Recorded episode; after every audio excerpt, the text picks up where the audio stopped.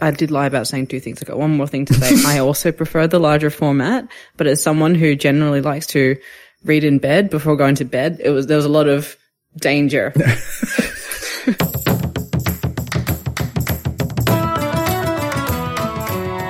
Hi, I'm Elizabeth Flux. And I'm Ben McKenzie. Welcome to Pratt Chat, a monthly Terry Pratchett book club podcast. Each month, we discuss one of Terry Pratchett's books or short stories with a special guest. I'm so excited to get to talk about Terry Pratchett with live humans. my first plunge into the world of Pratchett. This book almost feels like a primer on all things Pratchett. Every episode has dramatic readings of blurbs. Other children get given xylophones.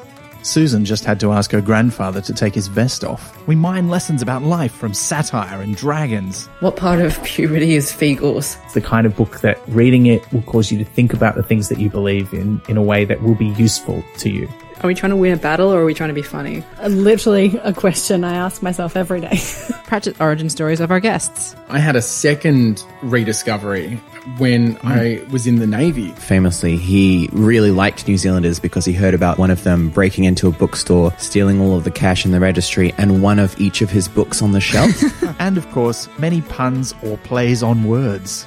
I gotta confess, I'm not really across the classics. I didn't learn it at school, so it's kind of my Achilles heel. Every time they saw the ghost, then Walter would appear. I'm like, yeah, but what if he's got a twin? A Walter ego of some kind. It has a big Philip K. Dick energy. Join us for our six ish year mission to read every Terry Pratchett book. He wrote so many books. Around 60 novels, 25 other books, and at least 50 short stories. Oh, yeah, and we also put footnotes like this into the podcast.